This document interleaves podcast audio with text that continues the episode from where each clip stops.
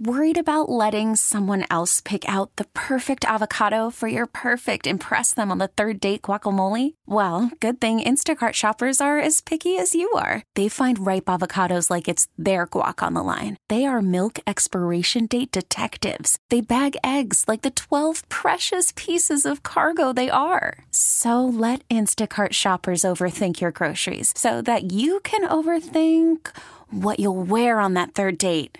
Download the Instacart app to get free delivery on your first three orders while supplies last. Minimum $10 per order, additional term supply. Packages to homes than anyone else in the country.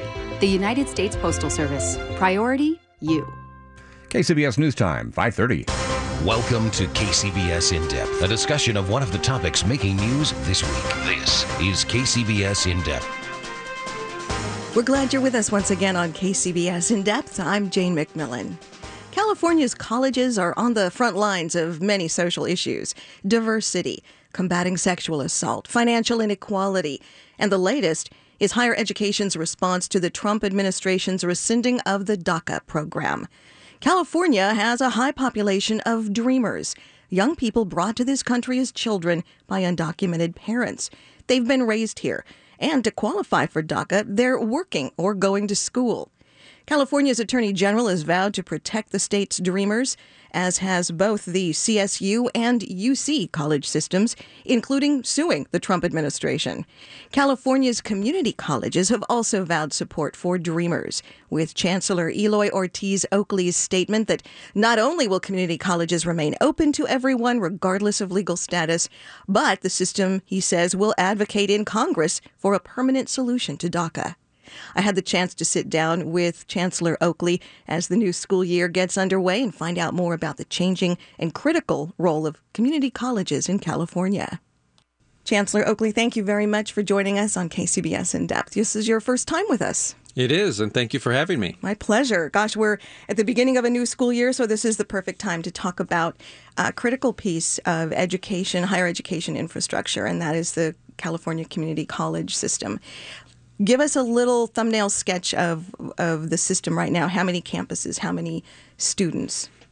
Sure. So, to put it in perspective, uh, nearly one in five of every community college student in the nation is a California community college student. So, that gives you an idea of the magnitude. So, we're serving nearly 2.2 million students at 114 campuses throughout the state of California. We begin from a fundamental basis, and we're proud to say that we accept the top 100% of students in California. So we are open and available to anyone who wants to begin their higher learning, and our job is to provide a clear pathway to that educational goal. So, given the nature of today's economy, uh, the need for some sort of post secondary credential that means something beyond the high school diploma has become critical, not only to get into a well paying, uh, good job, but you know, we've seen that most of the jobs that are being created today and in the future are going to require some sort of credentials. So we're very focused on that aspect. We're very focused on the fact that we have become sort of the economic and social mobility engine of California. And the kinds of people that we reach in 114 communities, they're the ones who need us the most right now because in order for them to participate in the economy, they need some sort of credential. Our job is to create those credentials that mean something to employers that means something to our students and that help them get into a better job and create a better life. What would you say the percentage of students are? I mean, I'm sure it changes from region to region and campus to campus, but as a pathway into a four year university versus maybe technical skills with which one could take um, an AA degree and then go into the workforce? We have probably somewhere in the range of about a third of our students who are really focused on transferring to a university. And that's your traditional students, students coming to us from high schools or students coming out of the military or students who have been in the workforce for one or two years after high school. They're interested in going on getting their their bachelor's degree, and we provide them an excellent opportunity to do that, to get into the CSU, to get into the University of California, or another private university. But what we're finding is more and more students are coming to us for the opportunity to gain some sort of skill that will allow them to earn a better living. Really, even the students who are transferring are interested in a skill. they're interested in translating that skill into an opportunity to get a job. And yes, along the way, they'll receive a, a higher degree, but whether they are English learners wanting to get a better uh, grasp of English so that they can get a, a better job, or a mid career professional who knows that their particular industry is changing, they want to come to us and get a, a, a different kind of skill. So that's where the majority of our students are now, somewhere in that spectrum.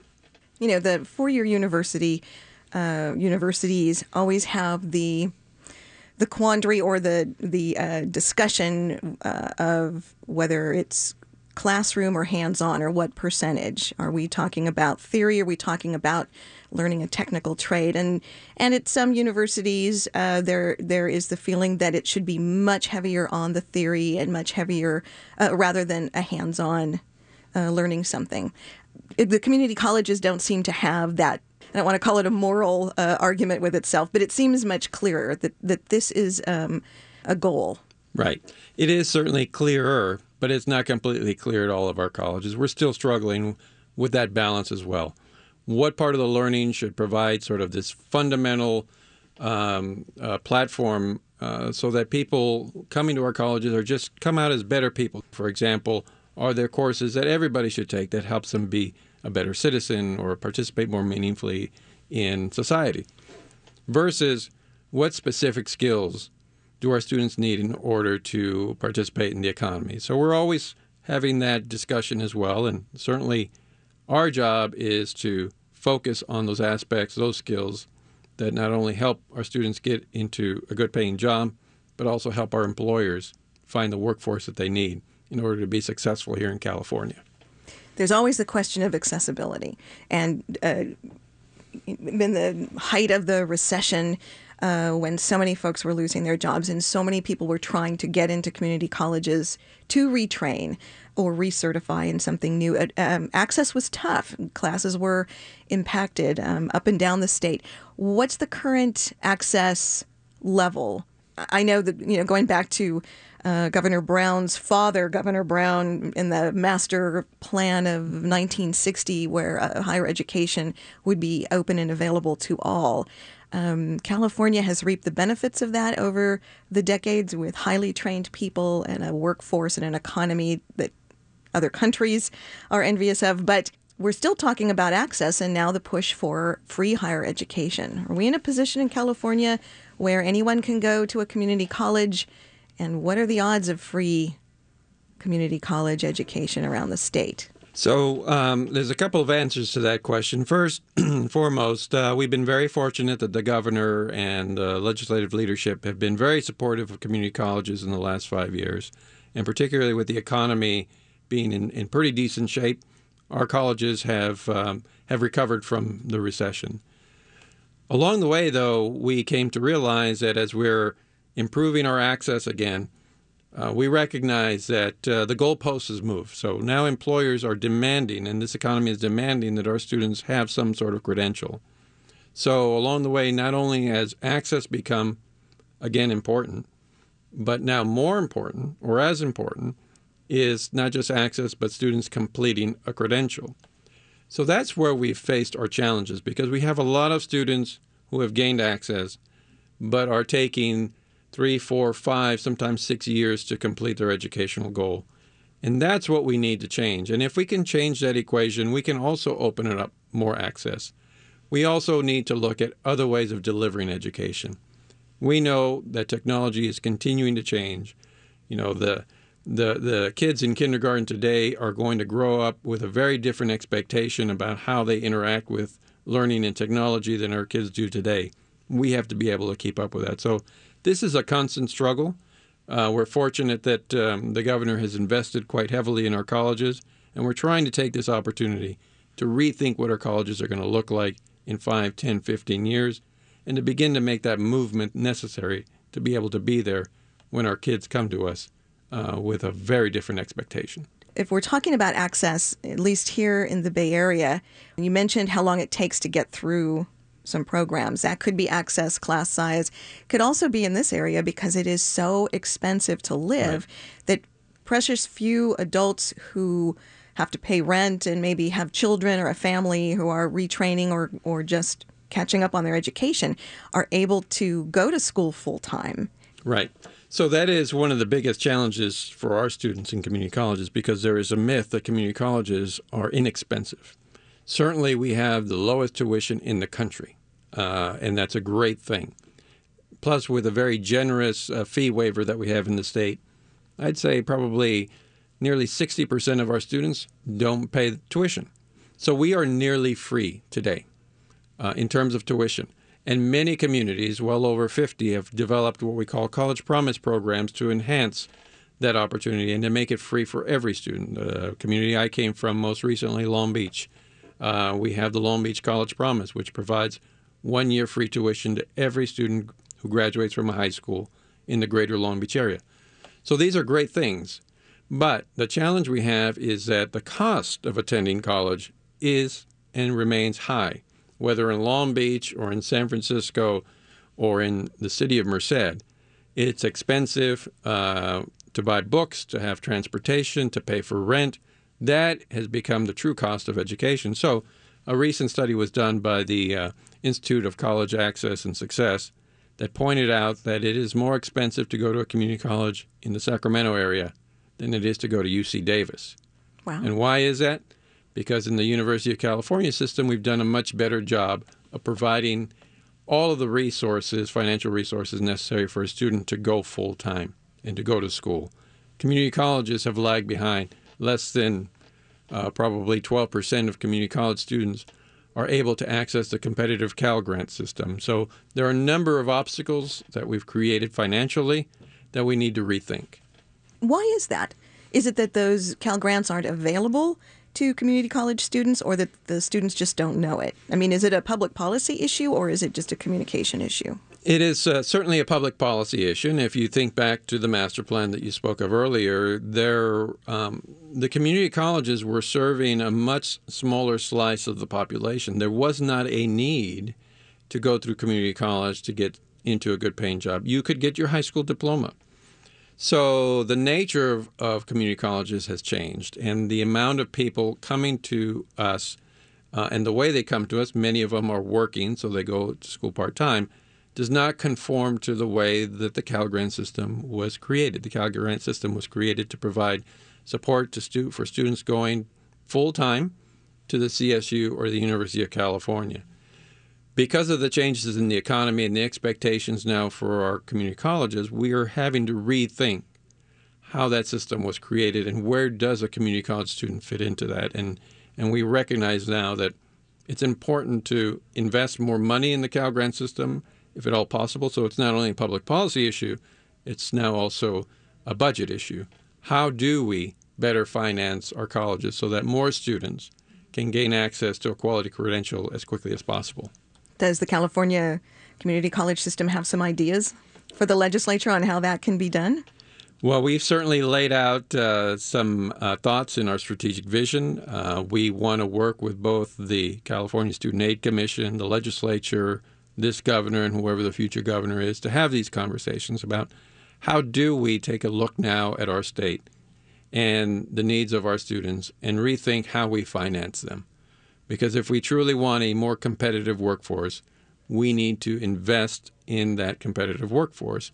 And yes, we need to hold our colleges accountable for delivering, but we also have to put our students in a position where they can access our colleges and go full time so that they don't have to work part time. Um, because in some cases, it makes no sense. It's more economically advantageous for a student to, to get a little bit more aid and finish in two or three years than to go part time, work at minimum wage, and take five to six years to finish. That's not good for the economy, and that's not good for the taxpayer, and that's certainly not good for that individual. The other umbrella of um, the question of access you touched on a little bit, and that is the, the class of the future. And I know the California Community College system has been among some of the first to embrace the idea of virtual classrooms or internet learning. What's the percentage of in class learning versus internet or virtual reality learning now within the system? Well, we um, uh, through our online education initiative, we're in a position now where we have you know a good thirty percent of instruction happening online in one form or another, which is a, a, great place to be, and certainly much further along than the California State University or the University of California system. So we're very proud of that. We have done some amazing work. Our faculty are really honing in on this. But as we do that, we have to continue to look down the road. You know, as as students get more and more comfortable with um, devices of all types, as we think about how we put information in the cloud and deliver that information, we have to think about how we're going to re- continue to repackage the information that we have and the learning we want students to have uh, in, in different formats to make it easier for students and to reach more students. Because at the end of the day, we're confined by physical capacity the way we're organized today we have to find a way to transcend that physical capacity and reach many, many, many more students throughout California and many working age adults who, as we know from watching the news, there's a lot of people who are who feel disenfranchised or disconnected from the economy, and uh, you know one of the best cures for that is having the skills necessary to get a good paying job, and that's what we want to do. If you're just tuning in, we are talking about California's community colleges. I'm here with the chancellor of the community college system, Eloy Ortiz Oakley. I'm Jane McMillan. You mentioned just now the uh, physical capacity, the physical limits, and I wanted to touch back on that. I kind of started to ask and then got off track. Is there room, physical room, in the California community college system for every person that wants to go? Right now, the way that we're organized and the way we're financed, the answer is no. However, within that um, uh, structure, there are ways that we could expand and continue to expand access. We have to find ways to better customize education for students of all types. And this has to transcend the traditional classroom environment. But at the end of the day, we will always need public investment in order to reach the greatest number of students. So we will continue to ask for more public investment as well. Is the public willing to do that from what you've seen? I think um, it's it's like many things. When you're in your local community and you see your local community college, you have great support for that local college because you can see the effect it has on the community. You can see the way it transforms lives, and for many people, they are have either interacted directly with their local community college or have a family member or friend that has. So at the local level, absolutely. We see uh, every measure that goes before the voters locally passes with flying colors throughout the state of California. The challenge we have is the relationship the voters have with Sacramento. And so, how that translates into support to the local colleges is something that we need to bridge. But we absolutely feel that uh, our communities love our colleges. Explain for listeners how a lo- one local community can uh, work to make uh, tuition free for everyone mm-hmm. when it's a state system.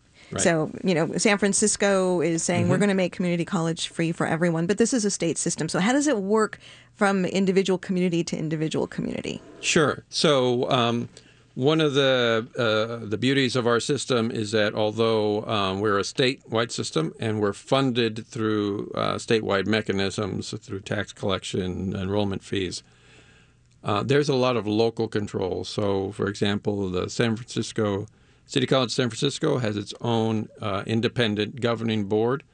They can go to the voters in their district uh, and uh, ask for a parcel tax to help offset the cost of certain um, uh, costs of education or to build new facilities. So, so we have that that local uh, opportunity, but also we can go locally through philanthropy to donors in that community.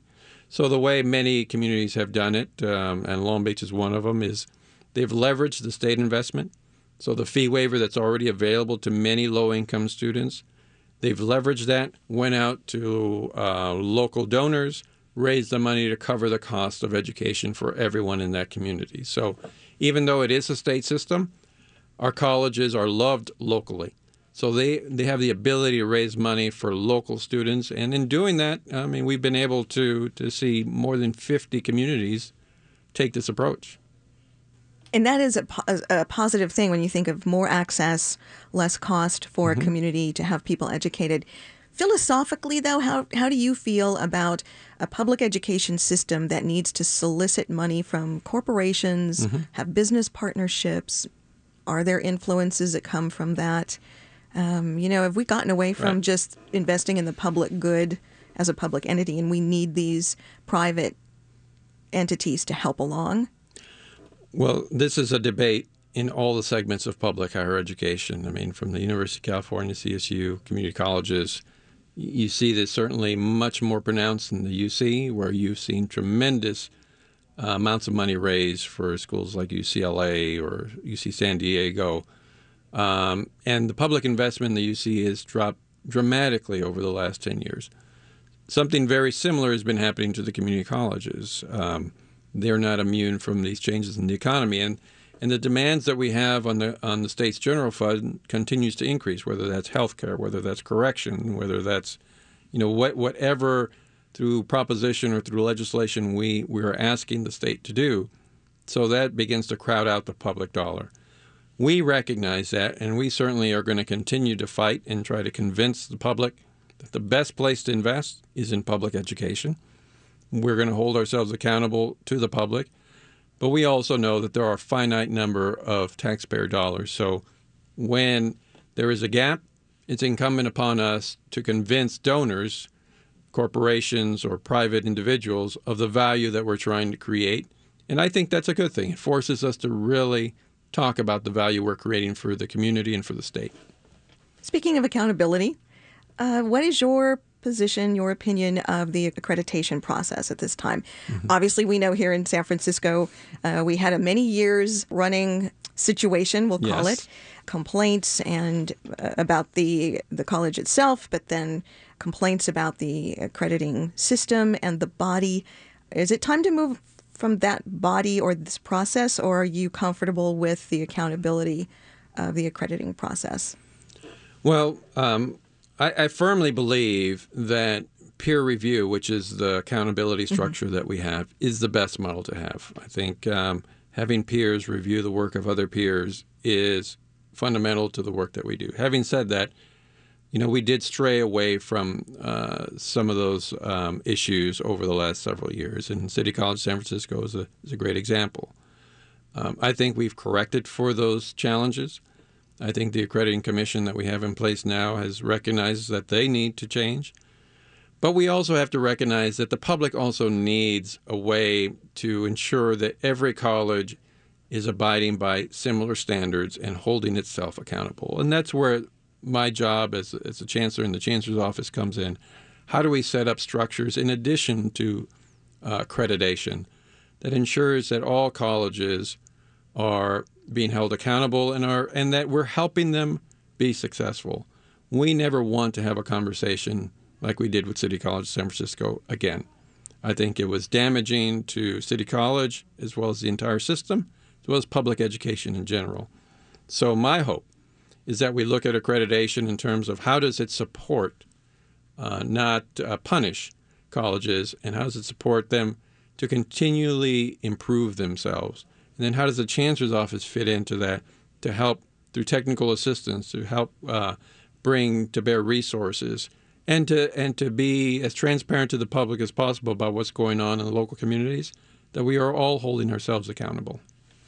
What are the largest impediments to the individual student who is leaving high school and not ready for a university but wants to be successful eventually there and wants to go to a community college, or somebody coming back in for retraining, or someone who hasn't been in school for a while and needs to get back? There's probably some type of a preparation gap in there somehow. I mean, can you speak mm-hmm. to the indi- to the individual student experience? and possibly where community colleges are helping with that transition, or maybe where there are obstacles to, especially maybe a returning student or a student with language Right. issues, um, to be successful. So there's been a lot of work and a lot of uh, progress in this area. Everything from how we measure how well a student is prepared uh, coming right out of high school, uh, to how we look at the experience of returning veterans or individuals who've been in the workforce for a long time, may have some college but no credential. Uh, we recognize now that one size does not fit all in our system, and it's unfair to the myriad of students who are coming to us with different needs. What they all want is to acquire skills, skills that allow them to fulfill, you know, their goals. So we're doing a lot of work, uh, investing a lot of money into how we do that better. How do we uh, customize education for different learners who are trying to achieve different outcomes? To how do we take the information that we have from the K 12 system and use that to better predict where a student should be placed, what class is the best for them, rather than using standardized tests or some other blunt instrument to tell us where they should be. So, so I'm I'm pleased to see a lot of work going on in our space around that, and I think that's a key to help many more of our students be successful. Is the community college system in California barrier free for uh, anyone, regardless of their uh, legal status in this country? Are there any um, questions or, or requirements that you would ask of someone to prove their status here, or is it open to everybody? So, from our perspective, and let me be very, very clear, the California Community Colleges feels that anyone living in the state of California should be able to access a California community college. Period. You know, within that framework, there are a number of different logistical issues that we need to work through to help students get the services they need. Uh, for some students who are not documented, they uh, cannot access federal financial aid, but they can access state aid. They can uh, be qualified for uh, in-state tuition versus out-of-state tuition. So there are a number of things that we can and will do for students to help them succeed. But uh, the bottom line is that um, uh, I don't care if they're from Mars. If they're living in the state of California, they can access one of our colleges. Somebody listening right now is thinking, I should go back and get my AA or I should get some skills. Where should they go? What office should they go to in the, at the community college near them to get whatever guidance they need? There are a number of resources that we have available today. So, for example, if uh, somebody wants to think about changing their career, they can go to the California Community College website and pull up the salary surfer. They can get an idea of what different occupations pay and then get an idea of what colleges in their area offer those programs. Uh, the other thing that we're doing is we're creating these um, clear pathways. So we're we're launching a what we call a guided pathway initiative, which is basically to really map out every major, every degree, so that it's very clear to students if they want to transfer and and become um, a biology major at uh, at at Berkeley, they have a very clear path and they know what they need to do. And then there's the the issue of cost. Uh, they can visit ICanAffordCollege.com, which is sponsored by the California Community Colleges, gives them specific information about how they can afford to go to college, and uh, gives them many options on how to apply for aid and what aid is available to, to all of them. Any prospective student, we want them to not only access the website, but come visit one of our 114 colleges. There are a lot of welcoming people on those 114 colleges that want them to come in, ask questions, and, and we want to help them get enrolled in the right classes and get them on their way to, to their goal. We'll have links uh, to your website on our website, cbssf.com. Thank you, Chancellor Oakley, for joining us on In Depth. It's always great to have that reminder that we have this accessible to us in California. Absolutely. We're here to serve Californians, and uh, we're proud to do so. So thank you for the time. My guest on KCBS In Depth has been the Chancellor of California's Community Colleges, Eloy Ortiz Oakley. Thanks for joining us. I'm Jane McMillan. You've just heard KCBS In Depth, a news interview program, Sundays at 8:30 a.m. and 8:30 p.m. And now available for download at kcbs.com for all news 740 and FM 1069. KCBS. KCBS News Time 558. Time to check traffic and say good morning to Peter Schofield. Well, good morning, John Bristow in Oakland. We're starting uh, Highway 24 westbound before Telegraph Avenue. It's a solo spin out. It has been cleared out of lanes off to the right hand shoulder, but I do see on our InstaView monitors where you will slow down as you approach and pass Telegraph Avenue. This is westbound Highway 24 in Oakland. Also in Oakland, 880 southbound before 66 by the Coliseum. It's a non injury crash. It's blocking the fourth lane from the left, and there's a pocket of slow traffic as you pass by that scene. In Los Gatos, Highway 17 southbound just past Lark, an earlier injury crash has been cleared and the backup has thinned out. Your next traffic up. All star closer, Kenley Jansen, we have a question. What's the best podcast of all time? Baseball isn't boring, baby. I'm Rob Bradford, and every single day I'm sitting down with the biggest names to show you this great game is the greatest game. It's my podcast, it's my passion. It's a cause I started more than two years ago and is now the most prolific national daily baseball pod there is. Another fact, so jump aboard the BIB Express. Follow and listen to Baseball Isn't Boring, presented by Wasabi Hot Cloud Storage on the free Odyssey app or wherever you get your podcasts.